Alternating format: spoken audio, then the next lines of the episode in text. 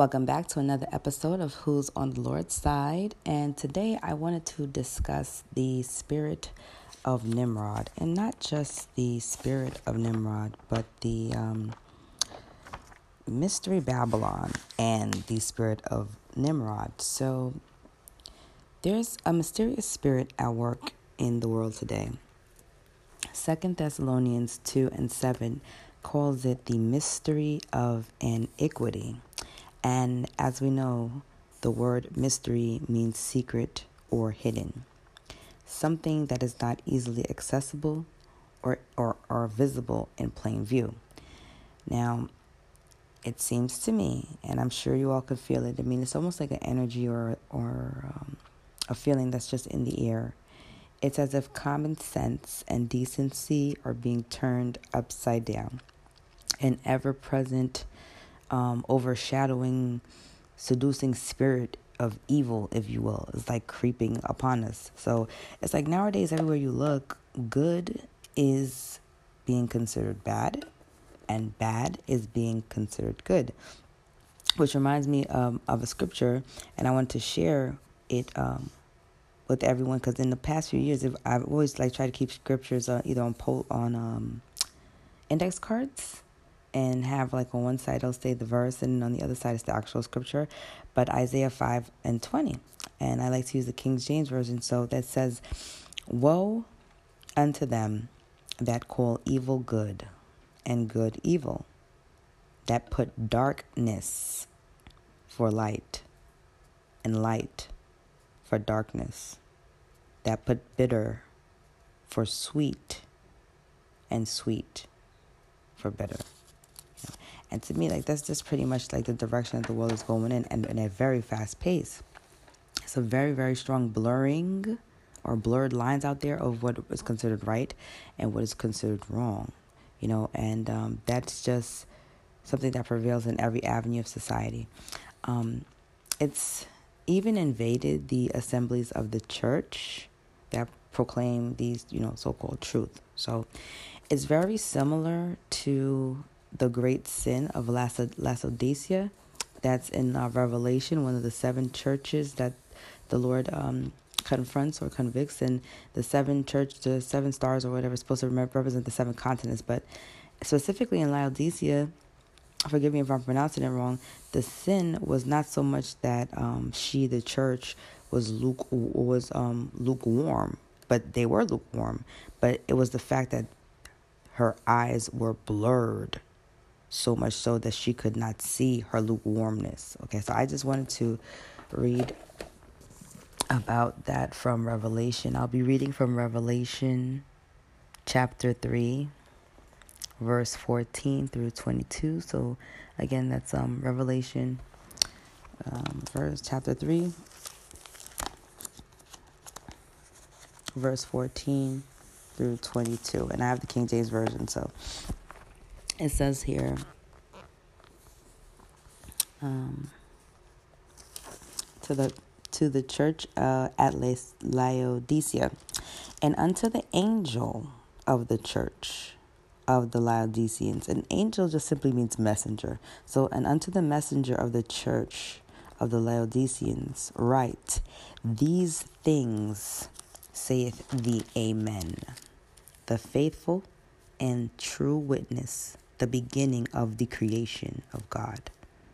I know thy works, that thou art neither cold nor hot. I would that thou wert cold or hot. So then, because thou art lukewarm and neither cold nor hot, I will spew thee out of my mouth, because thou sayest, I am rich and increase with goods, and have need of nothing, and knowest not that thou art wretched, and miserable, and poor, and blind, and naked. Okay. It says, I counsel thee. And this is this is the these words are in red. Okay, so these are the words of the Lord. I counsel thee to buy of me gold tried in the fire, that thou mayest be rich, and have white raiment, that thou mayest be clothed, and that the shame of thy nakedness do not appear, and anoint thine eyes with eye salve, that thou mayest see. This is all in the spiritual sense. As many as I love, I rebuke and chasten. Be zealous, therefore, and repent. Behold, I stand at the door and knock. If any man hear my voice and open the door, I will come in to him and will sup with him, and he with me. To him that overcometh will I grant to sit with me in my throne, even as I also overcame and am set down with my Father in his throne. He that hath an ear, let him hear what the Spirit saith unto the churches. The word of the Lord is already blessed and may be a blessing to those who hear it. So that's what I feel the world is like today. We're pretty much in a state of lukewarmness, and um, lukewarmness could also be described as being indifferent. Okay, we are approaching the midnight hour. The midnight hour is at hand, and Yeshua, for those of you, let's refer to him as Jesus, uh, the Savior of mankind, will be coming back soon. Okay. Now, what's interesting before I continue about the three religions that all were started by Father Abraham that I mentioned briefly in the other two episodes, if you were able to listen to those episodes, God bless you. And if you came back for another one, um, thank you so much, humbly from the bottom of my heart. But I mentioned that um, Father Abraham is the founder of the three major religions. Now, all three religions do hint at some kind of a savior. Now, the Jewish, uh, the so called Jewish people of this time, because remember, a lot of things have been turned upside down in this world to be debated. Do not want to accept the New Testament portion of, um, say, the Catholic or the Christian Bible, so to speak. Okay, so they do not um, believe on Yeshua, and they do not believe on his virgin birth or anything of that nature. I think he probably was just a, a regular man, or he didn't exist at all. And then you have, very interestingly enough, even the Islamic people, they do believe that Yeshua will be back to fight they also say peace be unto him and all these high honors when they speak about him, but they think that he's one of the greatest of the greatest of the greatest prophets. But at the same time, they'll still hold, uh, you know, I guess what it was it the, uh, I want to say Muhammad, or well, I can't remember. I can't remember who their founder is, and please forgive me. But my point is, they'll look at him as as uh, being the final say all word. But you know, we know Yeshua was the final say all word. So when they look at it, they deny the virgin birth. They believe that he was um, Joseph's son you know, um, physical birth. So that goes back to what I was saying before in the previous episode about um, how the Lord was very clear that all manner of sin will be forgiven of men except for blasphemy of the Holy Ghost. So he said, anything that you say against me, the Son of Man, you know, it'll be forgiven of you, but anything that you say against it. And I, and I was using that specifically as one of the many ways that you could blaspheme the Holy Spirit is to not believe in the virgin birth of Christ. But with that being said, we're all looking for this for our savior. So all three religions say a savior is going to come back. All, like I said, it just seems to me like where all of them seem to get lost at. It seemed like with us, um, with with Jesus Christ, he is the most controversial figure, and rightfully so. You know, of all time. The more you learn about him, and I will, I will uh, go into full depth because this is a journey. It's not a destination. The more you'll grow to be fascinated and be in love with the man, and um, you know how humble is he? You know what I'm saying? He's just like you know so precious, precious lamb but if you just um, think about him in the full magnitude of him, even how he is literally in the Old Testament into the New Testament as a pre-incarnated Christ on and all the ways that he just always have been here. You know what I mean? It's not just something that he just showed up in the New Testament as just this thing. Um, you'll just fall in love with the story. But today we're talking about Nimrod and the mystery Babylon. So, um, like I was saying before, we are approaching the midnight hour, and Yeshua will be coming back soon. So God has a people on earth. You know, He has His chosen people because He made a pact with Abraham, who He called His friend. Abraham was the only person in the Bible that He specifically referred to as friend. And you have to remember that God and Abraham always had this special relationship because not only did um, Abraham be the first one to venture out and say there is one God and that everybody should um, stop. But also, when it came down to sacrificing his firstborn son Isaac, he did it without a question of a shadow of a doubt. He just believed on God and just knew with all his heart that um, something good was going to happen. And so he did that. He was willing to sacrifice his son at the moment's notice because the Lord asked him to do so. And what happened? When he was getting ready to do so, um, there was a ram in the bush. God put a ram in the bush, and, it's, and he said, No, there's an angel that came and said, No, you do not have to sacrifice him. Um, you know, there's a ram in the bush, and, and God is pleased. And so, because of that, you have to remember the only other person in history who was only God have given his only begotten son to us. You know I'm saying? His most precious, perfect, spotless, without a blemish on him as far as um, sin, or anything of that nature. He's the only one who sacrificed his son for the for mankind. The only other person who was close to, or came close to doing anything like that was Abraham. See, so Abraham already had a heart like God. So Abraham trusted God enough that he would he was going to, even though God never meant for him to do. He just wanted to see, would you trust me enough? And he did. So now, when he promised them that everything that he do till this day for the children of Israel, as scattered as they are, abroad and for the Gentiles who have been adopted on to the new covenant or whatever is because of the promise that he made to that man. Had not Abraham done what he did, that's why I don't understand why people don't honor him a little bit more than they do. You know what I mean? They, everybody's jumping around Jesus as well, but you're supposed to honor the ancestors. You're supposed to honor the prophets. Is because had he not did that, made that sacrifice for us, or to come in and have that faith for us, we would not have that blessing or that promise for God to even care enough to give us a way back to send Jesus to die on the cross for our sins, you know, and then go down under the three days and, and, and, and talk to hell and death. He was in a pit of death for three days, preaching the gospel, releasing souls, and giving them because before that there was no bridge. So everything that had died before that was dead. What are you talking about? There was nothing. Like, there was nothing to go back to. Three days he did that, and he came back and rose up on the cross. Okay, came. I mean, rose up and went and ascended into heaven, sitting at the right hand. Okay, so this is why Abraham is like so um such an important person. But now we're gonna talk about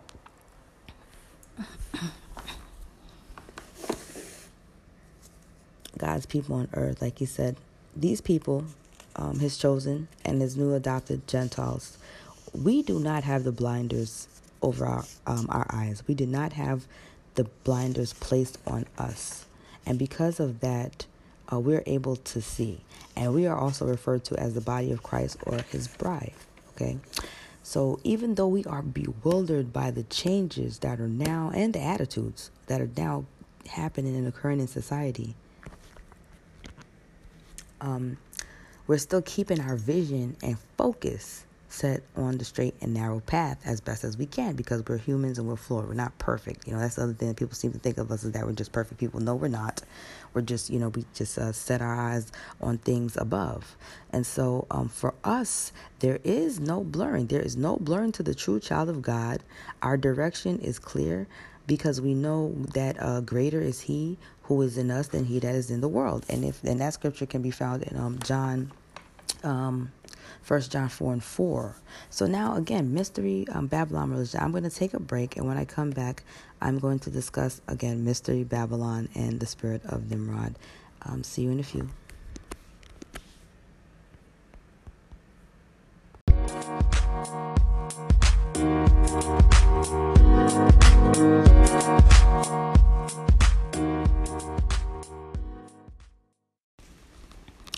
Y'all, we're back from break, and I am continuing on with the mystery of Babylon. But really, I think I'm just going to call this episode um, Nimrod Returns Mystery Babylon and the Spirit of Nimrod.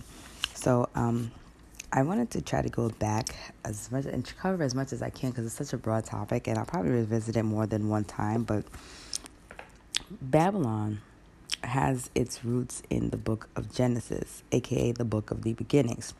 It is one of the earliest societies of mankind um, and was just about in the same area that the first civilizations, um, like Mesopotamia, eh, which was in the Fertile Crescent, um, in modern day Iraq. That's where um, the earliest societies of mankind was, and that's where Babylon was as well. So its path continues, though, not just through um, Genesis, but it continues through centuries and is also found in the book of Revelation at the end and the demise of mankind's, or as the, the end of the demise as mankind's, um, as uh, well, I guess you could say, history on earth. So Babylon was founded by a man named Nimrod, which is why we're talking about man, um, Babylon, because we're talking about Nimrod. And Babylon is more than just a city in the Bible, it is also a spirit. Okay. As I mentioned um, in the previous segment, that there's a mysterious spirit in the world today that's at work. And I mentioned that Second Thessalonians 2 and 7 calls this spirit a mystery of iniquity. You know, there is a mystery of going on, and there's a lot of mysteries, but one is Mystery Babylon. You know, one that one that people, or these um, ancient um, mystery religions as well, which both go hand in hand. So the spirit of Babylon is, like I said, is at work. It is also considered the spirit of Nimrod. It is also just considered the spirit of rebellion because it is a rebellion. It is a rebellion against all that is good, a rebellion against God Himself, so to speak. It is a promotion of self glory, a narcissistic elevation of one's own work. I guess you could call like a God complex. Um, even people that walk around here with the, the black Egyptians, I'm going to talk about them a lot because I'm going to do an episode soon. I'm hoping to get it before the end of the week about um, children of Israel versus black Egyptians. And with, you know, documented with the books that I have, I'll refer to them. I'm always going to try to refer to as much sources as I can so that um, not only am I um, sparking thought provocation or some people to, to think and wonder and hmm and maybe do a Google search, but also that um, you know, if, if you just think I'm making it up off the top of my head, you can at least understand or respect where I, that I got it from somewhere. You know what I mean? That I'm not just pulling it out of the air, so to speak. So, yeah, it's a spirit of self glory and this God complex thing with, like I said, black Egyptians is kind of like with the, you know, I'm a God, I'm a goddess, so to speak. So this is the same lie that the serpent has been selling mankind since the garden, though, if you think about it. You know, you, you know you hear it. You know you see people running around here talking about, I am my own goddess, I'm my own, I'm, you know, I'm in control of my universe. As far as they're concerned, there's, they have a, their universe that they have of their own. They're in the control of it. They're in the center of it. Um, and they anything the good that happens to them is because of some kind of god goddess energy or or god energy and and you have to remember they're using it with a little g god with a little g just means like a demon. So anyway it is a spirit of enslavement. The spirit of babylon is like a desire to inflict others with the same corrupt methods practices thoughts beliefs etc as has been inflicted on one's own self if you were the one that's doing the inflicting so, in other words, misery loves company. So, they are not content in being corrupted alone. So, they know what they've done. You know, they know what they, um, just like I'd say, you, you know, you, you your bed, now in it. They know what the end result is going to be. A lot of them know that they cannot undo what they've done, so to speak. So, it's kind of like misery loves company. So, they're just trying to get everybody to come on over and, and, and unknowingly, though.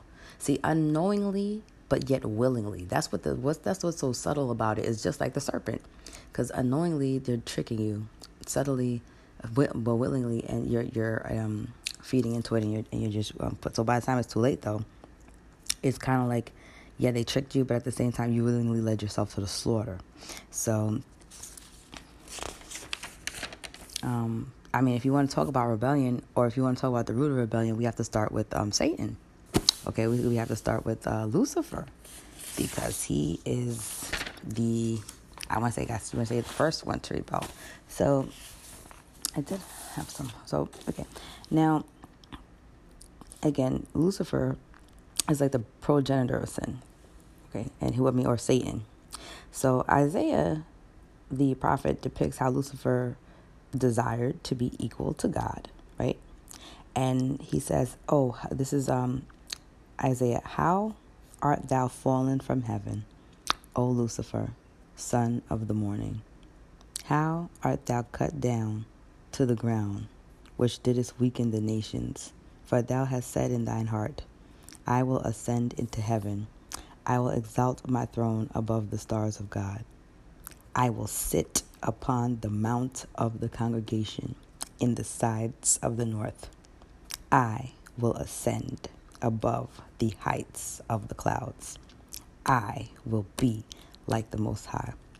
This is Isaiah chapter 14, verses 12 through 14. Now, it's very clear here that the earliest desire of Satan, aka Lucifer, was to clearly build himself up higher than he was qualified to be. This rebellion is what caused him to be expelled from heaven. There was a great war in heaven, and this was the reason. Now, why they always say that this was the reason, people need to understand that it wasn't just I wanted to be greater. It's because he thought the creation of Adam, that uh, all the angels and God's uh, heavenly, um, I guess you could say, army um, bow down and worship God and said, "Oh my God, how wonderful! You know this creation called Adam, this thing called the world. Like you know, it's great." But he starts to say to him, "Well, you know, why is it that you gave this mere more? He's he's a human being. As far as he's not greater than me or us, or definitely not greater than me in the sense that he's mortal. And right now he can die. He's not even immortal. Second of all, you give him a whole. I mean, could you imagine being alone on this whole earth with when it was all peaceful and calm and everything was like paradise? It's all yours. He gave it to him as a gift. That is amazing. I mean, it's one thing for somebody to, you know how they say, um, um, I'll give you the world? Somebody says to you, um, I'll show you the world, I'll give you the world. Like, um, if I had it, I would give it to you, the entire world. He literally gave Adam an, an entire world. You know, you got to think about how big and how deep that is. So, of course, I was stir some jealousy, but not amongst the good angels and the ones that wanted to stay. They thought that was magnificent. They thought it was great. But um, the devil himself did not think so. And he also said, you know, um, basically, how could Adam get it before me? You know, so there was a kind of like a cocky arrogance over it. And not only that, Adam isn't that even that great of a creation. I could have done better. As a matter of fact, I could be better. And that's how it started to escalate up, up, up to the final damning, um, you know, um, um, thing that he uttered out of his mouth, which was like basically, I will, will be like the Most High. I want to be and I can be better. You know, I can do better. This is crap basically. It was just, it was just this, this attitude. And of course, that was unacceptable. But this is God's heart. God's heart has always been like that. The same way He gave Adam the whole world, you understand, is the same way because um, the Lord, our Lord and Savior, Yeshua Mashiach, or Jesus, whatever you want to call Him, because He died and He did everything He was supposed to do perfectly to the T um, gave up the ghost on the cross, you know, rose up after the third day, rose into heaven, ascended at the right hand of the Father. This is why now he does the, he did the same thing he did for Adam to to Yeshua to Jesus, but on a grander level. Now you can rule and you can reign. It is no different. That's a, that's the mindset of our God. You understand? Of course, he has the power and he is all this and all this, but he's not that kind of cocky guy that everybody seems to, to, to, to play him out to be. He gave Adam a whole world, a mere human being and could, all things could have been great for him, but unfortunately, we were tricked.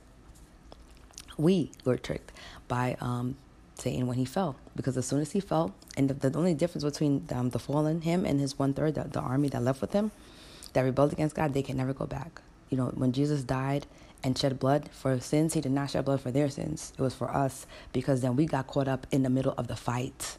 That's what people need to understand. We got caught up in the middle of the fight. The fight is about us at the end of the day. So every day we are dealing with not only the devil and his one third, but then also the offspring that they had with women. Uh huh. In Genesis six, you know that the off that the that the sons of man of God um, saw the women of earth and thought that they were lovely and beautiful and mated with them and married them and had kids and they called them giants and, and all of that. That is in the book. Okay, some of you know the story and some of you don't. But at the end of the day, um, you know, if God gave Adam the whole world, why wouldn't he give Jesus? That's why some people are like, well, so is Jesus God? No, Jesus is not God. God is God. Jesus is the Son of God. He just gives him full reign and authority the same way he gave Adam full reign and told Adam, name every beast. You know, that's the kind of God that we serve. So, with Lucifer not being satisfied, um, you know, and, and because the rebellion caused him to be expelled from hell, heaven, he was not satisfied to rebel alone. Okay, so his his rebellious spirit or Lucifer's spirit of revolt caused him to corrupt a good one third. You understand? Because at first it was just him making all this noise. But with all of that talking and talking and talking and talking, because what people don't seem to understand is that every single being and living thing or creature that is that a human being uh, from angels to humans, when he correct when he creates us, he gives us all free will. Angels as well have free will. There's not one creature created by God, as far as a human or an angel, that is brainwashed to serve God or not serve God. Everybody is choosing exactly what to do, where to go, as far as, you know, and then blaming everybody else and even blaming God for their actions. But the truth of the matter is, people are every day, single day, doing what they want to do, being swayed to the left or swayed to the right, swayed by good or swayed by bad. You understand? Every day is a battle. And so, like I was saying before, with us being in the middle of this battle, you have the devil. The first thing he did as soon as he fell with the one third that he was able to um, um, sway with his rebellious attitude for them to rebel as well, they got mad at us because it's like this is all about you. They realized what they done. They tried to get back in. You know, in the book of Enoch, it says that Enoch was the one that tried to, to, to make petition for them because Enoch walked with God and God took him away so he could show him some things so he could later on write the book or write the book of Enoch, which was later released to us for this generation to know the things that were to come and the truth about the watchers and the truth about the fallen angels that came. And God said to them, No, because they messed up the first thing God said to them in the book of Enoch is, is, is that know that they messed up. I'll bring that up in um, in the next segment because I don't really want to quote it. I like to quote things um properly. I don't like to misquote stuff. But so now what you have here is um them attacking us, trying to get us to come with them to hell because hell was never meant for human beings. The first place hell was ever created for was for the devil and the one third that left with him. But it's just like I just said a little while ago. Okay, I said um going back to my notes. I said that um, they are not content in being corrupted alone. Okay, this spirit that's ruling this earth is, is always here. It seeks to entice, and enslave others who willingly submit to its seduction. And the whole point of it is because misery love company. Okay? They want to corrupt people with the same methods and practices and thoughts and stuff that has that they afflicted themselves with. Okay? And even they know and they want to do it, they have a short time to do it in okay and they also know that it, that uh, salvation is there for all of us something that they can't have that they want badly they don't even look the same you know when they manifest in themselves to these occults and these new religions that make them new gods over their religions, they manifest themselves as angels of light. But the Bible says no wonder, because even the devil himself can transform into an angel of light. The same way the Bible always warns you, don't be so quick to talk to people who's just spitting the word of God or saying this that they're godly people, because even the devil knows scripture. We know the devil knows scripture because he was able to tempt, uh, try to tempt Jesus uh, when he was doing the fast of 40 days with scripture. He tried to twist the scripture, but the point is he knew it. There's a lot of devils in the pulpit right now that, that speak scripture just fine, pray, and they talk just right. But if you listen to them and then read your book, you're going to see they're twisting it. And they're put there for a reason, okay? Now, since misery loves company, and Lucifer um, was able to corrupt one third of the angels in heaven, they too were casted out. And um, now, now they're demons. Like I said, once angels, angels, but now demons. They're bound to do the bidding of the wicked one. And then enslavement basically began from there. So when God created Adam and Eve, he placed them in a perfect garden, paradise called Eden. Okay, and the temptation of Eve by the serpent, we spoke, spoke about that in the introduction of the Bible um, that she could be like God. What she heard was God with a capital G, not understanding that she would be like God with a little g, knowing right and wrong, but still choosing, you know, just manipulating kind of kind of knowledge. It's not really good because you don't apply it for good. Look at man, ever since he got knowledge, the first thing he ran to was weapons and all of that. And I'm going to show you that too when I get to Enoch. I'm going to bring it up in the, in the third segment. I hope to remember. okay. Anyway, that was the same spirit that caused the rebellion in heaven. So when we talk about rebellion, before we talk to talk about Nimrod, we got to talk about Satan and we got to talk about Lucifer because that was the first rebellion. Okay, this start all started with that, and now it caused mankind to to to rebel against God because then they crept that rebellion into the garden and then tried to cause Adam and Eve to rebel so they could fall. So because of um because of because of Adam and Eve's fall, mankind was banished from the garden and was now bound to sin and corruption, and the enslavement continues to this day. So now Nimrod. Now we're going to talk about Nimrod. Okay.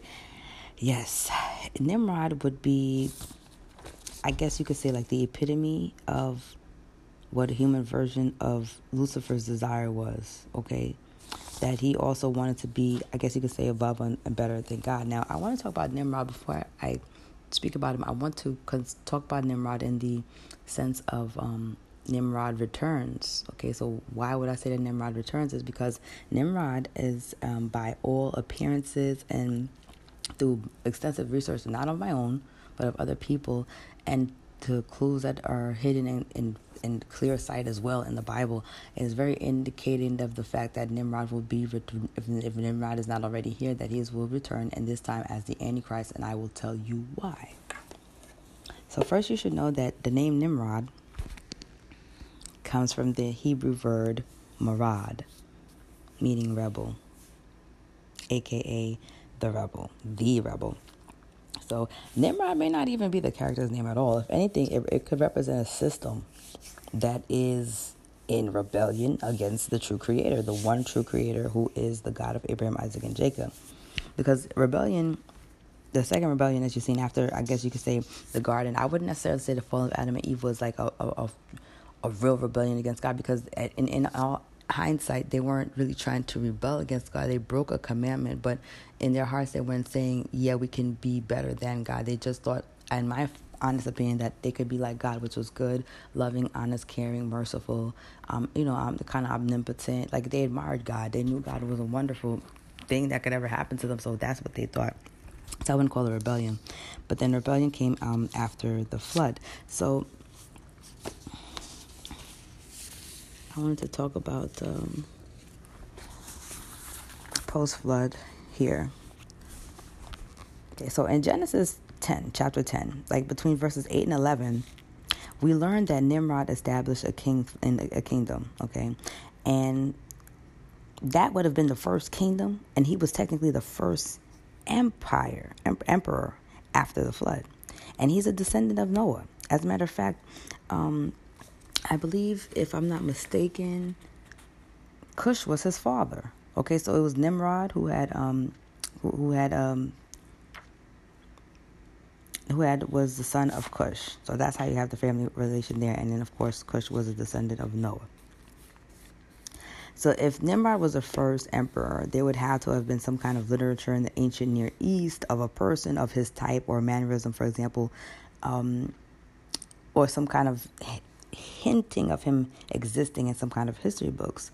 Well, it's well known that somebody of his caliber or figure was written about in plenty texts of, of ancient old, like Sumerian literature, of a man who fits his description. Um, in addition to the Sumerians, I believe the Babylonians, which was his people, wrote about him as a person. The Assyrians as well um, the Hittites, who's mentioned in the Bible, and even the Palestinian people or tablets have been found um, with this man's name on them. Now, he was worshipped as a popular hero in the Mid East, and then of course, like he's also attributed to or connected to a lot of other people. So Nimrod is also Gilgamesh. If you know the the Epic of Gilgamesh, that's the story of, of Nimrod, and also um, Apollyon and Abaddon, which is mentioned in the Bible, is also Nimrod. Now, Apollyon and Abaddon come up in Revelation, which is why they said Babylon is mentioned. I said earlier, Babylon is mentioned in Genesis, and Babylon is mentioned in um, Revelation, because once so you had we had Babylon in the beginning, okay, and then you're gonna have Babylon come back towards the end to finish off what they started in the beginning. That's why I said the spirit of Nimrod is gonna be returning. Now we got to talk about the Antichrist if we're going to be talking about Nimrod. But before we talk about the Antichrist, I want to talk about Nimrod. Now, Nimrod have a very, very narrow, and y'all bear with me, please, because this is such an extensive study. I have like all these books open, and I've marked everything down because I want to do it accurately and give you proper proper sightings and stuff. But we're going to talk about, um, I'm going to read about Nimrod in Genesis right now, in the Tower of Babel, because that's the first time we talk about him. Now, when we're talking about the Tower of Babel, I want us all to understand or look at it this way. I don't know what you believe about the New World Order. I don't know what you've heard about it. I don't know if you think it's going to happen or if you think it, you, it's not going to happen. But if you're a Bible reader and you're listening to me, you either want some knowledge about something about along this lines, or you read the Bible so you know something about it, or you're looking to read the Bible if you look at the story of the Tower of Babel and you read it for exactly what it is and exactly what it says, you understand that you are literally reading and, and hearing the story of the first new world order or the first attempt at a one world government, aka New World Order. All right. The Bible is not just a book that was put together for nothing. You know what I mean? There's a lot of this. This whole thing is when you understand it, instead of thinking it's just this random book, but also you really got to break it down. That's the only thing you got to dedicate your life to, almost. You know, to really look in the searching for the answers. You got to really want the answers. This gonna start to open up, like um, unlock treasure inside treasure inside treasure inside treasure. You're gonna realize that it's, it's right there in front of your face the whole time, but not that plain and open sight. It was something that you was gonna have to really be seeking for or really be looking for. It's like when he says, "Seek my face," in order to find the truth. So you're gonna be looking at the first World Order. So I'm going to read this and then I'm going to find pieces um, of Nimrod's history and other um, documented and credible books. And I'll give you those sources as well so we can understand the mindset of Nimrod, so you can understand the mindset of this rebellious spirit that, that that's going on in this earth and why Nimrod is returning and why um, they could potentially will be bringing him back as the Antichrist, whether or not that makes sense to you or not. And the whole world, this is Genesis 11, the Tower of Babel, verse 1. And the whole earth was of one language and of one speech. You hear that? The whole earth. That's how it starts. It says the Tower of Babel. The first thing it says is, and the whole earth was of one language and of one speech. That's a new world order. That that that is. If you don't understand what that is, that that's a, um. That's what a, a, a world, a one world government look like. You understand what I'm trying to say? A one world government look just like that one world, one government, one leader. This is what this is what Nimrod did. Now, when you're reading the story, it just sounds like somebody built a tower and they tried to build some tower somewhere. Uh, no, no, no. This man was the ruler of the entire world at the time. Okay, he managed to somehow, I'm saying, uh, with some powers that he had in him. We'll talk about that too. So he had all the people, okay, and all of one language and of one speech. And it came to pass as they journeyed from the east that they found a plain in the land of Shinar, and they dwelt there. Now, I would just like to note and say that Shinar, if you don't already know, sorry, excuse me, Shinar is um in the area of um what would you call that? The Mesopotamia area that I referred to before, which is the Fertile Crescent okay and that's where babylon was that's also they say in the area where the, the garden of eden was at somewhere around there as well but they said to one another, Go, to, let us make brick and burn them thoroughly. And then they brick for stone, and slime they had for mortar. And they said, Go to, let us build us a city and a tower whose top may reach unto heaven, and let us make us a name, lest we be scattered abroad upon the face of the whole earth. Now, and that's what ended up happening to them. That's the funny thing about it. They thought they were going to be able to control this. They said, As the Lord came down to see the city and the tower which the children of men were building, the Lord said, Behold, the people is one. One world, one government, one leader, one, one, one, one accord. You don't even see that today. You never seen it again. Okay? And they're trying to do that so much. They were so close then. That's why I'm trying to help you understand that they've been building ever since that time to slowly but surely get back to that. God has scattered us so much since that time. Now, they said the Lord came down and he said, um, all the people was one and they have all one language and this they will begin to do and now nothing will be restrained from them which they have imagined to do okay now could you imagine if all the world got together and agreed on any one thing at all uh, child hunger uh, pedophilia I don't care, massive mass shootings, um, drug epidemics. Let's see, the elderly issue. You know that if we all got together and got on one page about anything, even overthrowing the governments, we would be so successful. What did they say? United we stand, divided we fall, right? So all of the world was united, and there was a great power in that unity because everybody was able to understand one another, everybody was able to work together, and they all had one leader. So it wasn't a bunch of different leaders dividing the people, everybody was one. It's almost a, it's, it's almost you almost wonder how the hell he did it. You understand what I'm saying? And then when it happens the second time again, you're gonna wonder. it's almost impossible to believe that somebody will be able to do it. But that's why you know these people were demonic people or had demonic entities or with or forces with them at work at play. So now I just read that part, and that was from Genesis. And it says, um, the Lord said, um, Go to, let us go down, therefore, confound their language, that they may not understand one another's speech. So the Lord scattered them abroad from thence upon the face of all the earth, and they left off to build the city. Therefore, is the name of the city called Babel or Babel, because the Lord did there confound the language of all the earth, and from thence did the Lord scatter them upon the face of the earth. Now, I want to.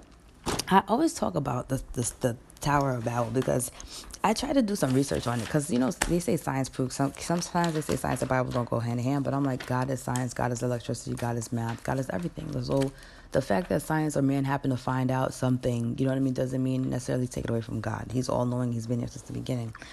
But if you wanted, if you ever wanted to try to disprove that story, even if you're listening to me now and you're like, a bullsh, you know, you don't believe me, just look up what they call Pangea. Let me see if I can even do that while I'm talking to you right now. But if you're familiar with the term or the geographical term, Pangea, then you know P A N G A E, I think it is. It could even be G E A. Yeah, it's actually it's P A N G A E A. And it says um, Pangea or Pangea was a supercontinent that existed in the late Paleozoic and Mesozoic eras.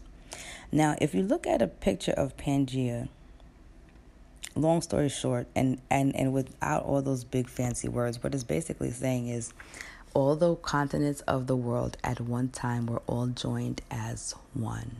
Okay, that's what people don't seem to understand. Every single continent was not as spaced out as it was, it was all together at one time. It was called Pangea. Look it up, Google it. They'll show you a picture of it. You can even go straight to Google Images, it'll show it to you. And afterwards, um, something happened. I mean, if you go to science, they're not going to say, well, God scattered everybody around, right? Something happened, and then all of them started to shift off and break off. And then you got the seven continents, and every little island you have that you see that you call a, whether it's a Caribbean island or an island off the coast of Iceland or wherever you're going, just any little Hawaii, any little thing. It, all that really is is like little fragments of um, pieces that ended up forming into land. And I think Hawaii alone is probably like one of the few islands that's like it was literally made by I think volcanoes that erupted and then the lava did something weird or whatever. But check that out. You know what I mean? So whenever when I found that out, I'm like, well, that's kind of crazy to know that the, that that really was like that at one time in the world, and then it kind of like spaced out like that. You could say it was because of earthquake. You could say the place shifted. You could say it was God because God's the one that controls everything. He could make the place shifts either way. It was one way, one way. Everybody. So it was not. It's not impossible it's not basically even science is saying that would have never been impossible for all the people of the world to kind of been all in one area at one point at some time. Whether they call it the Maleoprosic or the Poliobolo, it don't matter what they call it. It's already there in science that something like that kind of did take place where like people were all pretty much one continent altogether. So again, we're talking about Nimrod in the form of um, the Antichrist who could be potentially returning. I'm going to take a break though, and I'm going to come back. I'm also going to try to find this um, some of this information on Enoch with the book because I know the book is here. But when I come back, I'm going to continue more with um, Nimrod, but this time from other from other sources. See you after the break.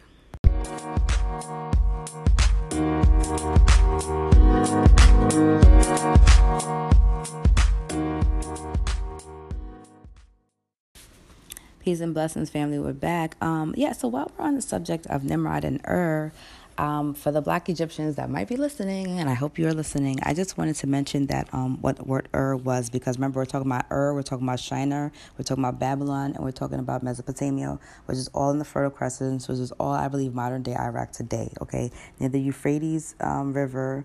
And um, so, there, right now, we're going to talk about um, Ur of the Chaldees in Sumer, which was a Sumerian city, but it was Ur of the Chaldeans, and it was in southern Mesopotamia. Some people say it was in northern Mesopotamia, it doesn't matter. But the Sumerian Ur was one of the most spectacular cities of the ancient world and one of the most advanced. So Abraham, uh, Father Abraham, they had this was where God said, you know, get up out of the land of Ur, and I will call you out to a city we know where milk and honey, and you know, which is come and follow me.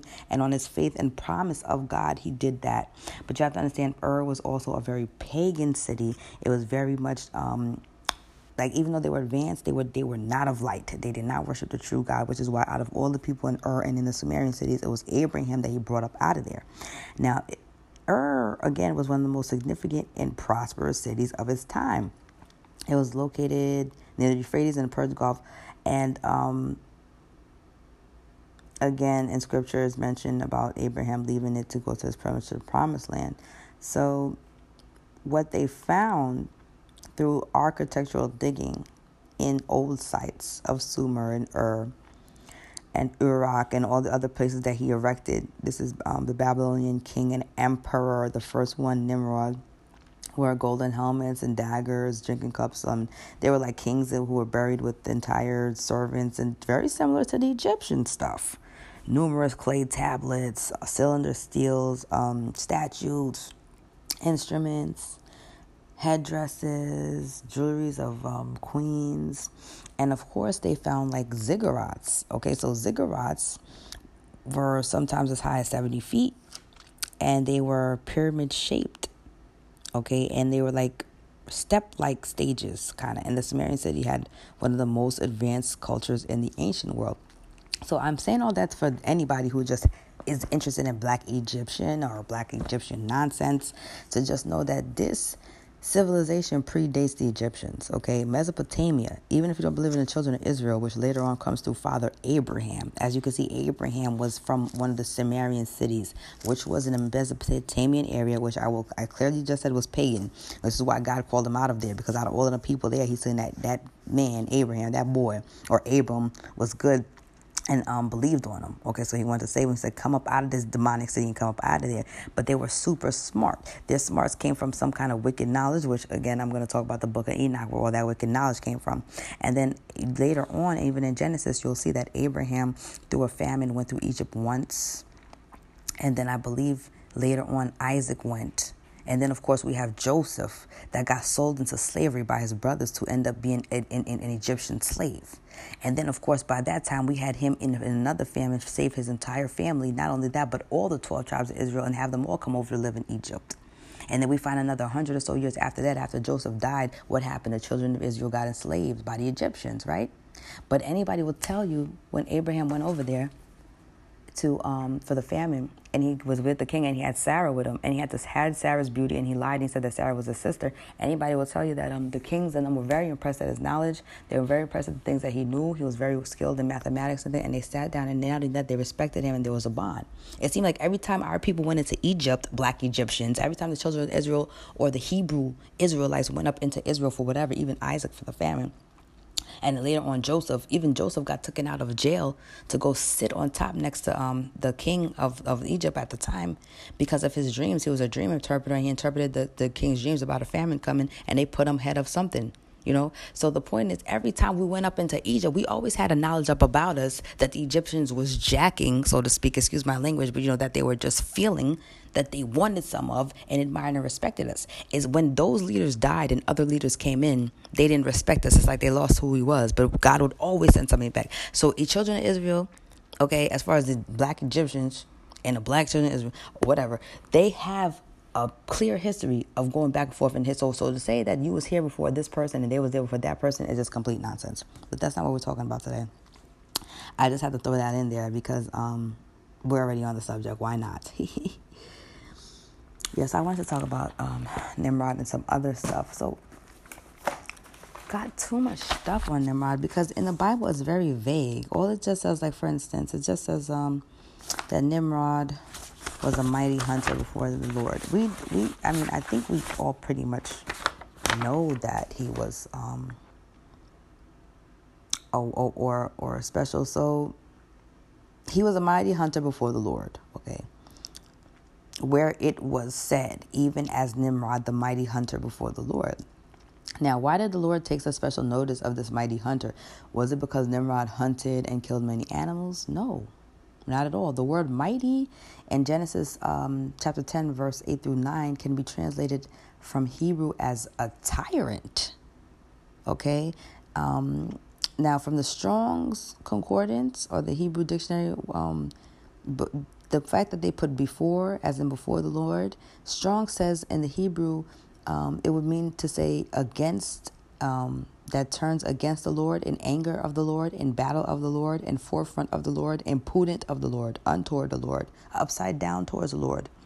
This basically would indicate something more than um, Nimrod being a skillful hunter of animals. Rather, pretty much, it would just say that he was a blatant rebellious, obstinate force against God Himself, the God of Abraham, Isaac, and Jacob. You know, basically that he basically waged battle against God for the loyalty of men. Basically, he told people, worship me and and, and bow down to me. Do you understand what I'm saying? I'm going to get to you with this Antichrist and this Nimrod returns and this second New World Order. We're, we're going to get there. You just got to, just got to let me build up because it's a lot. And I've never done this before. He raised a battle against God for loyalty over men. So pretty much it's like, um, bow down and worship me. This is the same thing that's going to happen with the New World Order. If you don't, even if you don't believe what I'm saying and you're a Bible reader, you know even if you don't believe in the Bible, you think it's just a story and you love it like a good story, kind of like um, Lord of the Rings or something. And you read it and you know that what it's about. Just like you know the Titanic sinks, you know at the end of the day it's supposed to be this big all out battle, right? It started with a war in heaven and it's going to end with a war here on earth.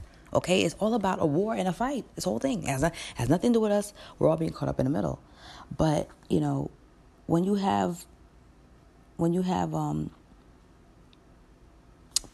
what? Let's just get back to this. He waged battle against God. That's what people are doing today. Once you're saying, you know, to love this world is to hate God. The Bible is very clear about that. And he waged battle against God for loyalty of men.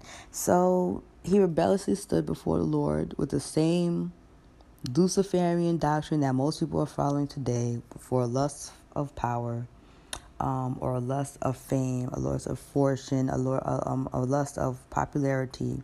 Basically, it's a spirit of enslavement. Okay and um, that was Nimrod. So I need us to go to Jasher now. I would like to go to the book of Jasher and read some very interesting things that's in there. Now, I mentioned or referred to the book of Jasher before in um, the previous episodes, I believe the first or the second one. And I referenced that you can find the book of Jasher being referenced in the book Joshua um, 10 and 13 okay, and also in 2 Samuel 1 and 18. And I also said that these books were removed, and I also showed you scriptures in the book in Revelation that says that none of these books should have ever been touched at all. And I also told you that there was a council in Nicaea under Emperor Constantine where it was debated for days and nights, like they were crazy, psychopathic, satanic beings that they were mostly on the deity of Jesus Christ and what they wanted people to know and not to know. And they took out one of these books. But the Most High is amazing, and He always there's nothing that they can't do that's not gonna in the dark that's not gonna come to the light. And He left us clues, and one of the clues He left us was they they didn't they because they're not average Bible readers. They could never take out pieces without taking it all out. There's always a little bit left over. So the little bit left over was a clue in these two scriptures. And so people went looking for copies.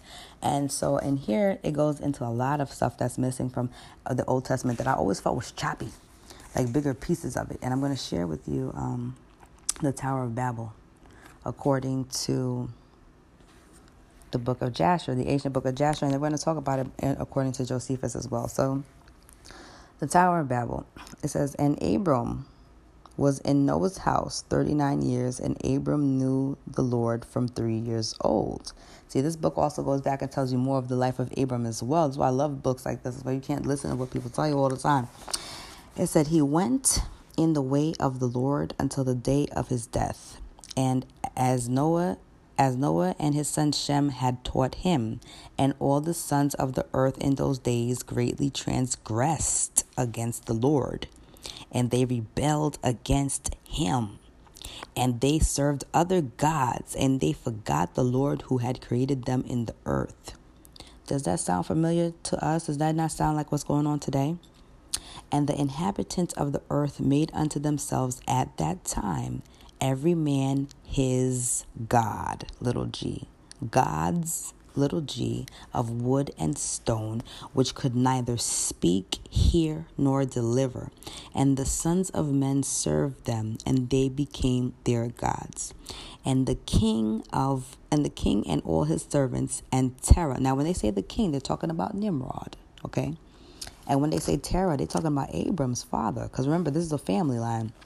And the king Nimrod and all his servants and Terah with his household were then the first of those that served gods of wood and stone. Did you see? Did you hear that? The king, which is Nimrod, and all his servants, and Terah, which was Abraham's father. I told you that land was pagan. I just told you that. That was pagan as hell. This is where they are at. Excuse my language, but this is where they at right now. They are still under Thames and his reign and his empire, where his kingdom was in, in the in the land of Ur and the Babylonian Sumerian cities. They were the first that served gods, little g of wood and stone. And Terah had 12 gods. That's Abram's father. Why do you think God said, get up out of there? Black Egyptians talking about they was first. But I'm just saying, why do you think God said, get up out of the land of Ur?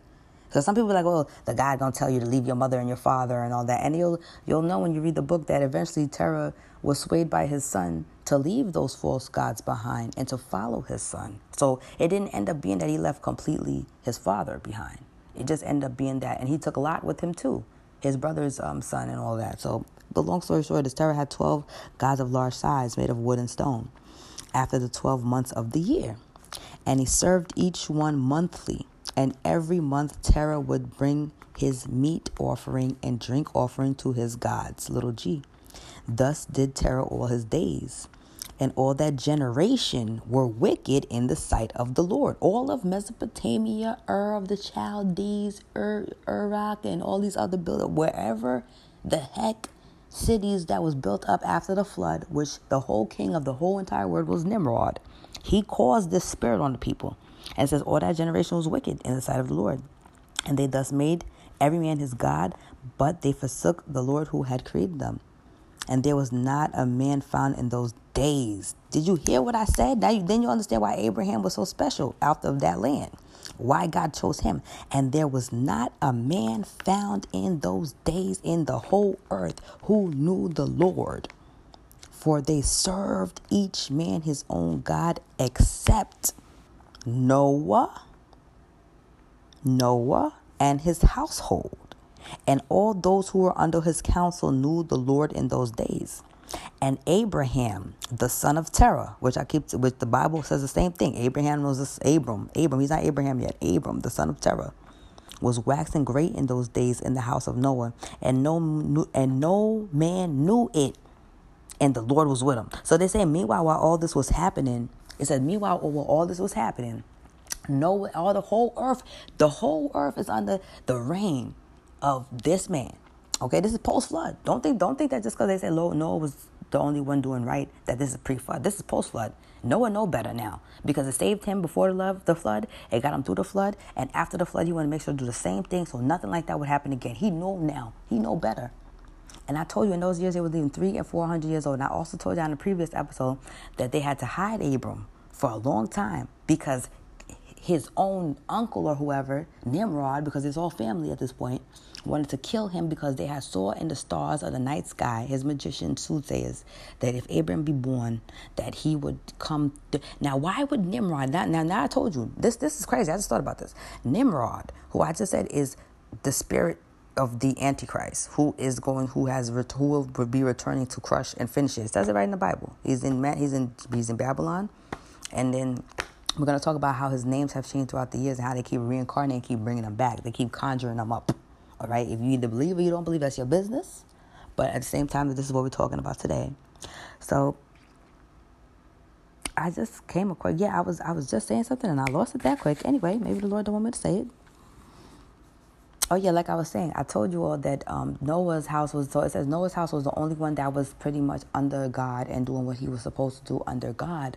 So it is no wonder that God, who before before Abram was born, it was already prophesied what was going to be on his life. It's no wonder that when they hit him, the best place to hide him at. After I think they did, I'm not gonna lie. Jasher says they hid him in a cave for ten years. They had to. After ten years old, they brought him to Noah's house.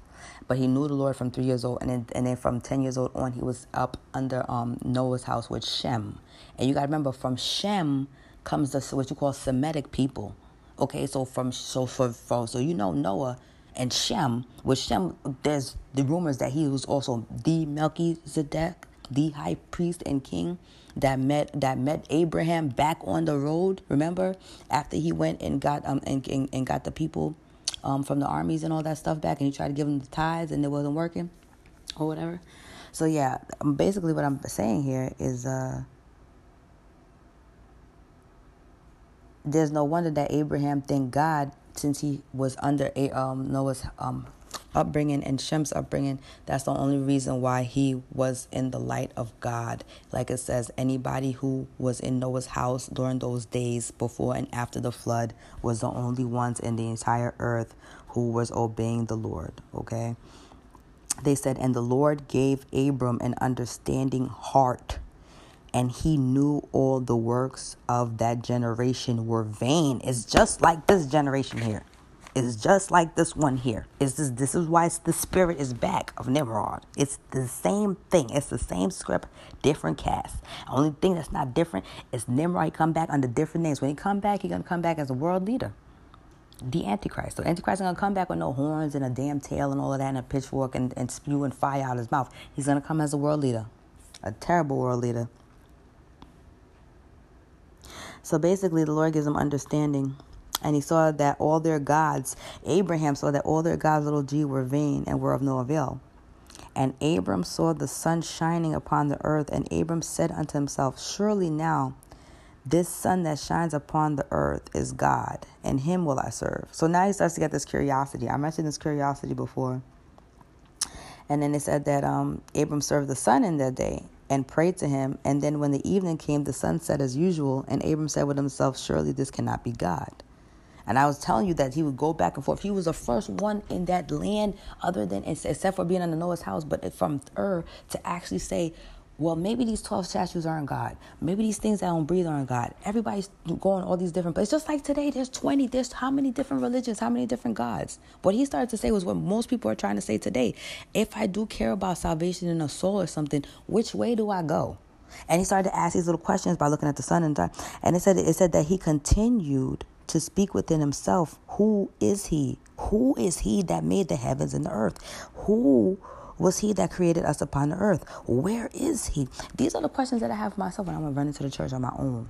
You understand? And that's why I say, like, if you ever feel that much of it and you really want to know, and you really, really want to know, and there's something like burning inside you to know, you're going to find the truth after a while. Actually, if you're listening to me, you know, I don't think that is really an accident. Now, it says here he saw the stars and the moon and all of that. And um, yeah, so, anyway, finally he said unto himself, Surely these are not gods that made the earth and all of mankind, but these are servants of God. And Abram, talking about the sun and the moon and the stars. And Abram remained in the house of Noah, and there knew the Lord and his ways, and he served the Lord all the days of his life. And all that generation forgot the Lord and served other gods of wood and stone and rebelled all their days. You see how I say rebelled? You see I keep saying rebelled? I we're talking about Nimrod. And listen now, look at what it say. This is um it says and King Nimrod reigned securely in all the earth and all the earth. I'll say it again, and all the earth was under his control. This is a one world government with a one leader. One, one. All the earth. In the, in the entire Bible, you will never see this again. In the entire history of the world. You have never seen this. Okay, but you will soon. We're getting there. We're getting there. You keep hearing about it. You don't want to believe it, but I'm telling you now, it's been in your book.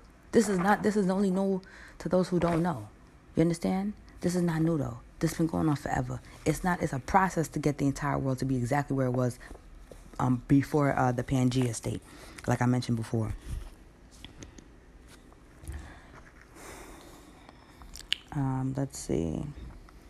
So I just want to say that. So it says, and, the, and King Nimrod reigned securely, and all the earth was under his control, and all the earth was of one tongue and words of union, and all the princes of Nimrod and his great men took counsel together. It says, Phut, Mizraim, Cush, and Canaan with their families. This is all family. And they said to each other, Come, let us build ourselves a city in it, and a strong tower did you hear that? Phut, Mizraim, Cush, and Canaan. And Mizraim later becomes Egypt. I will talk about that in another in another episode. And we'll make ourselves famed so that we may reign upon the whole world in order that the evil of our enemies may cause us to cease. Okay? and then they said, and that um, we may not become scattered over the earth. You see how funny it is that they that was one of their biggest fears? I mentioned in Genesis too. They kept saying that they didn't. One of the last things they kept saying is that we could be on top and we could be big and all of this stuff, but at the same time, we don't want to be scattered all over the earth. Okay, and then they went before the king. They told the king what happened. The king, which is Nimrod, agreed, and they did so. Okay, and it says, and the families assembled consisting of six hundred thousand men, because of course he had the whole world together and they went to seek an extensive piece of ground to build the city and the tower. And they sought in the whole earth, and they found none like one valley at the east of the land of Shinar. Shinar again is in um, Mesopotamia, Babylonia, Ur, modern day Iraq, about a two days walk, and they journeyed there and dwelt there. And they began to make bricks and burn fires to build the city and the towers that they had imagined to complete. And the building of the tower was unto them a transgression and, and, and a sin, and they began to build it. And whilst they were building against the Lord God of heaven, you hear that? While they're doing it, it's already a sign. It's a transgression and a sin that what they're building, and they began to build it anyway, and were building against the Lord God. Read, this is rebellion.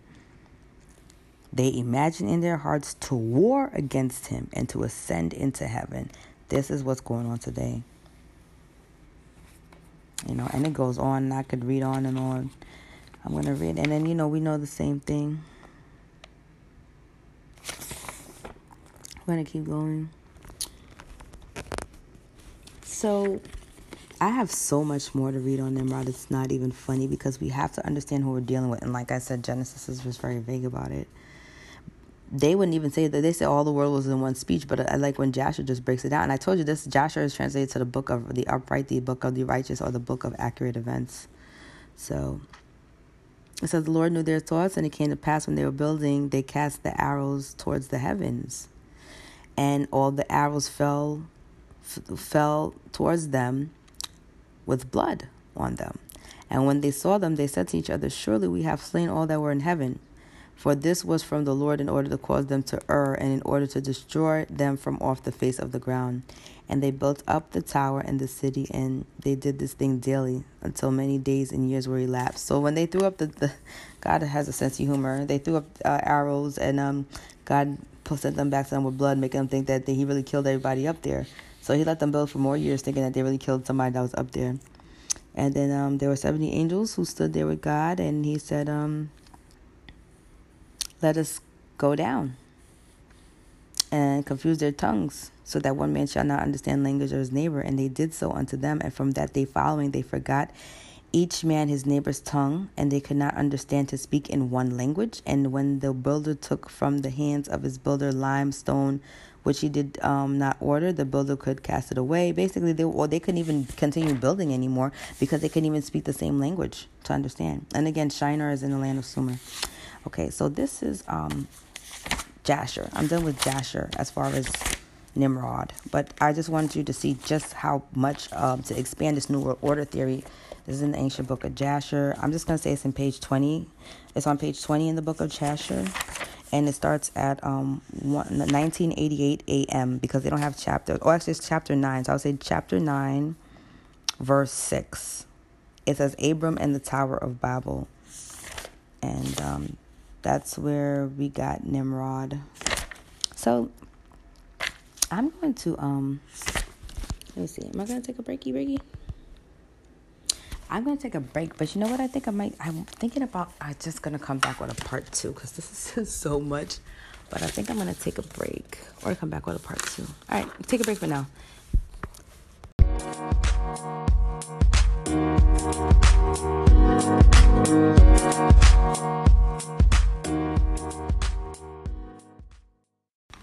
Okay, so I decided to go on with as much as part one as I can because um, really important to me that I don't just rush things and get it through. So, okay, we were talking about Nimrod. We were talking about um, him being the first ever New World Order. I mean, the only person who has ever was had like, obviously, we guys Yeshua, who is the King of Kings and the Lord of Lords. Don't get it twisted. But I'm talking about on the face of this earth, like the only leader who's ever existed, who was the empire of the entire world, not just his kingdom, not but like the entire world, and had all the world in his subjection, and all the world, even his own family members. You know, like even Abraham's father.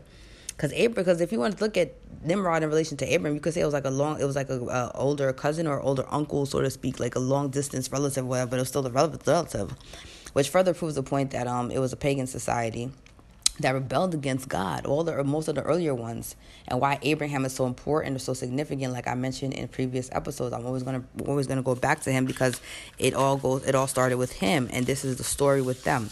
So was Nimrod good or evil? Um, well, again, we said that Nimrod is from the Hebrew verb marad, which means to rebel or or the rebel the the rebel. Okay. Now, I have one more thing I wanted to read about him, and that was in Josephus. Josephus, the works are the complete and unabridged um, antiquities. I have I have a couple things in this book actually. I think it's like the antiquities of the Jews, the antiquities of the Jews, the wars of the Jews, and that's it. So Josephus' Antiquities, though, in Book 1, Chapter 4, concerning the Tower of Babylon. That's what it says, not the Tower of Babel. See, this is why it's, it's, it's, this is why I like to read different parts. This is why when you study and research, you bring different books. And now I'm showing you from a, just as a well-known Jewish historian. Okay, very credible. Now, some uh, would say he isn't, but some would say he. It all depends on who you listen to. But Josephus is the guy, and he literally titles a chapter concerning the Tower of Babylon and the confusion of tongues. So he says, Now the sons of Noah were three Shem, Japheth, and Ham, born 100 years before the deluge or the flood. The first of all descended from the mountains into the plains and fixed their habitations there, and persuaded others who were greatly afraid of the lower grounds on account of the floods so they were very loth to come down from the higher places. Okay, so obviously when the boat settled, it settled on the place up high because the waters took a very long time to recede. And then the people, whoever was with them, like the family members, because it was just the eight of them. It was, um, I believe, Noah and his wife, his three sons and their wives, and then the two, the animals, two of each kind or whatever. I think by the sevens or something, but they were afraid to come down. Everybody was still traumatized. So it says, now the plain in which they first dwelt. See, this is, I'm to, that's why I like to do the studies. Now the plain, the plain in which they first dwelt was called Shinar. And I keep saying that Shinar is Mesopotamia, is Ur, is the Sumerian states, is modern day Iraq, is in that area. So the plain which they first dwelt was called Shinar. God also commanded them to send colonize um, to send colonies abroad for the thorough peopling or repopulation of the earth that they might not raise seditions among themselves, but might cultivate a great part of the earth and enjoy its fruits in a plentiful manner. But they were so ill instructed that they did not obey God, for which reason they fell into calamities. Rebellion, rebellion, rebellion, rebellion, rebellion. Okay, so the point was that God said to spread about, you know, uh, see the colonies up, you know, don't just do it amongst yourselves in this cluttered fashion, but get out there, cultivate a great part of the earth, enjoy the fruits and benefits in a plentiful manner. But they did not obey God and they fell into calamities. This is what happens every time. And they were made sensible, they said they were made sensible by experience of what sin they had been guilty.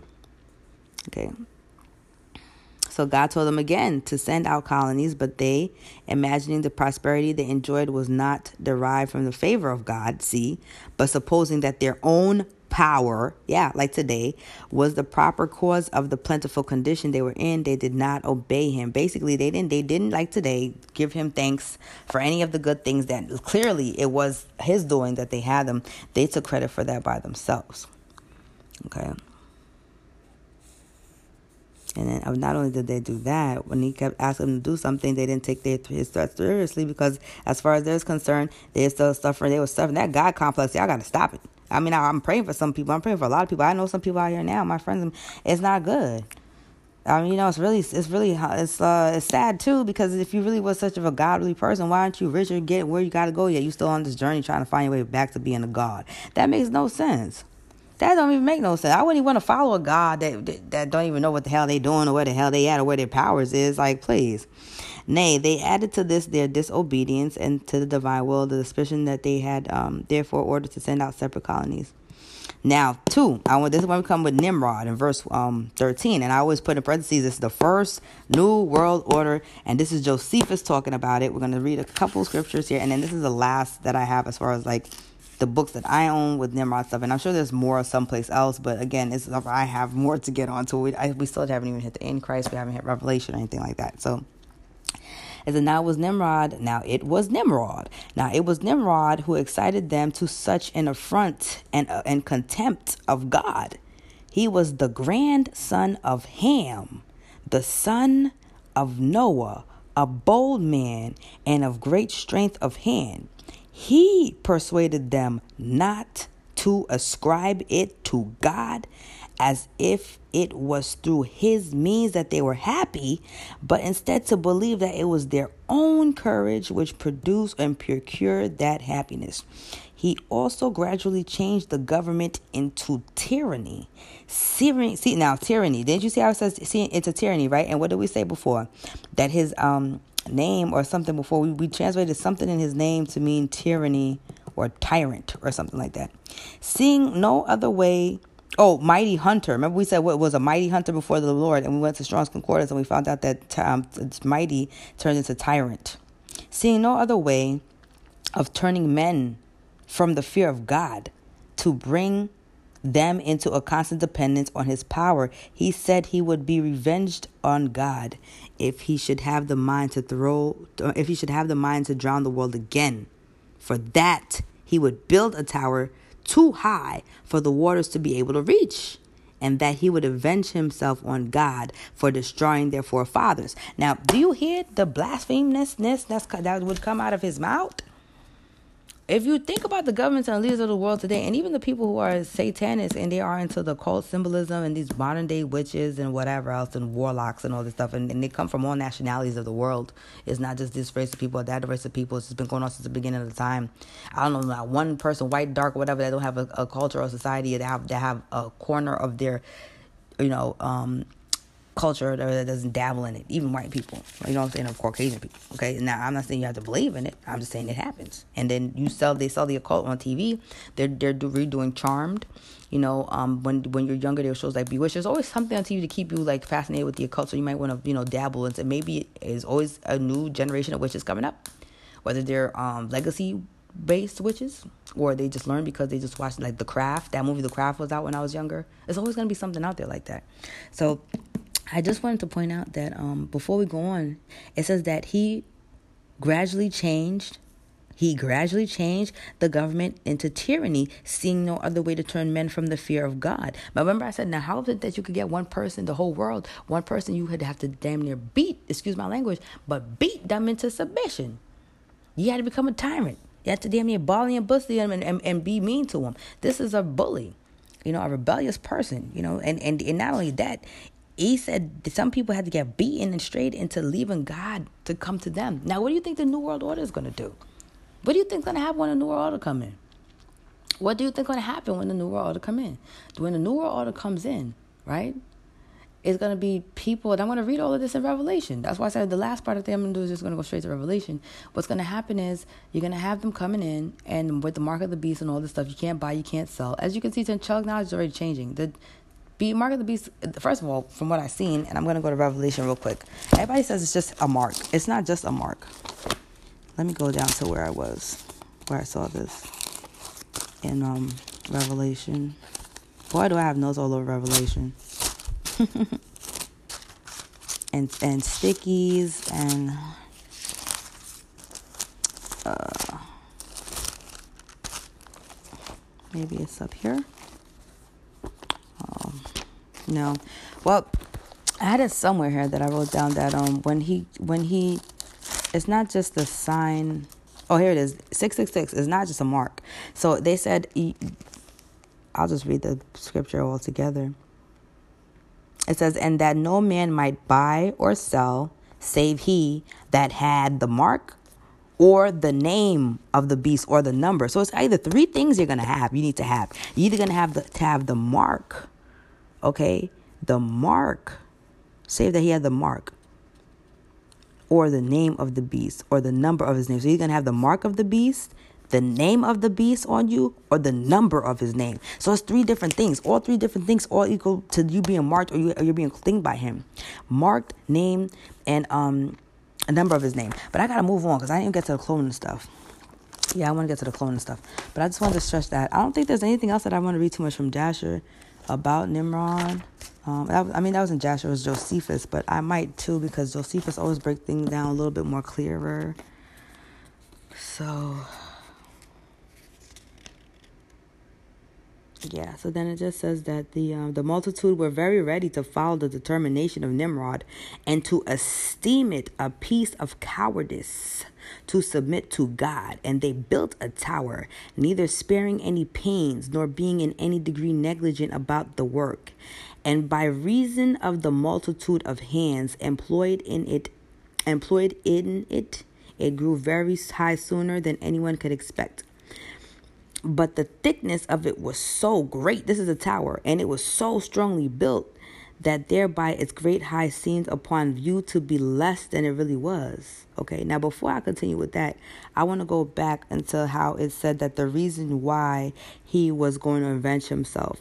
He said that he told the people of the world that um, he wanted them to have a constant dependence on him, the one world leader. Okay, don't this, this is what the Antichrist gonna do. That's what I'm trying to tell you. He already had the Antichrist spirit in him. They bringing him back.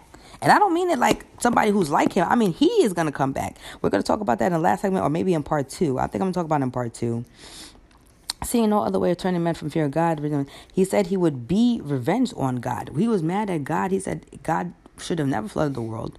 And should God have a mind to drown the world again, you know what I'm saying? He would build a tower too high for the water. to this is all rebelling like you're not gonna do this again. Who do you think you are? If i get up there you know what i'm saying? This person is against god. Now you only saw a, a level of rebellion this big. I'm sorry. When it was lucifer who fell okay with his one third so that was the only one that you saw this this this vulgar about it. I mean people could have just been on the earth you know doing whatever. But this guy you know there's the only one that assembled the whole world and whatever to get together and do whatever and it seemed to be working and they got close enough. They want to be like Nimrod. They want to build Nimrod back. Okay, this New World Order stuff is very serious for them. You, you looking at United nations every day. They're trying to get closer and closer to it. Europe don't even have one. It's gonna have one world currency. You're gonna see it. I hope I'm not here for that. You know, I hope the Lord, the Lord calls me home before all this transpires. But that's what's gonna happen. So anyway, it says that um it was built to burnt bricks cement together with mortar made of bitumen that it might not be liable to admit water. So now they made it waterproof. When God saw that they acted so madly, he did not resolve to destroy them utterly since they were not growing wiser by the destruction of the former sinners. But he caused a tumult among them by producing in them diverse languages and causing that the multitude of those languages that they should not be able to understand one another. The place wherein they built the tower is now called Babylon because of the confusion of that language which they re- which they readily understood before. For the Hebrews mean by the word Babel confusion. The Sibyl also makes mention of this tower and of the confusion of the language when she says thus. Okay, when all men were of one language, some of them built a high tower as if they would thereby ascend to heaven. But the gods sent storms and wind over through the tower and gave everyone this peculiar language. And for this reason, it was that the city was called Babylon. So the Bible even lied to you a little bit because they know it's Babel. But in Josephus, it seems that they already knew it was Babylon. It was called Babylon. The tower area was called Babylon. Babylon is here, United States, already all, all over again. But as to the plains, to the plain of Shinar in the country of Babylonia, you see, it's right here in Josephus. So that's why I say what I want to say. But the reason why like, these studies or these um, episodes will be so extensive is because I'm gonna pull out the books. I'm not gonna say, well, this was this, this, this was this, this was this, because everybody's gonna be like, where are you getting it from? This is Josephus, Antiquities of the Jews, chapter one, book one, chapter four. This is just all of this is I'm reading straight chapter four because that's all it is, and then it goes into chapter five, which is something else. Babylon, that's what they called it. And they said, in, in it, um, for the and for this reason, it was that the city was called Babylon. But as to the plain of Shinar, as to the plain of Shinar in the country of Babylon, he's a, he has T.E.S. mentions in it when he says, Such of the priests as were saved took the sacred vessels of Jupiter Enyalius and came to Shinar of Babylonia. So I told you, I showed you about three places about um, Nimrod. We're done with Nimrod as far as like the brief background, but we understand now, and not just going off of the um, Genesis or whatever, but through histor- historians, Jewish historians, um, the ancient book of Jasher that was in the book was referenced by the Bible and taken out, and we've also looked at um, that. Okay, so when I come back now, and I think I'm to do it for part two. I'm to be honest, but I, I think I'm to add it to this one, I'm not sure. I'm to come back and talk about um, the Antichrist um, revelations in Revelations and why the Antichrist or the Antichrist who will come. There are symbols all over that it will be somebody who once lived, who died, who will come back, um, and also how that's possible, and in the scriptures that say so. So hang in there, stay tuned, and thank you for tuning in for another episode. God bless y'all.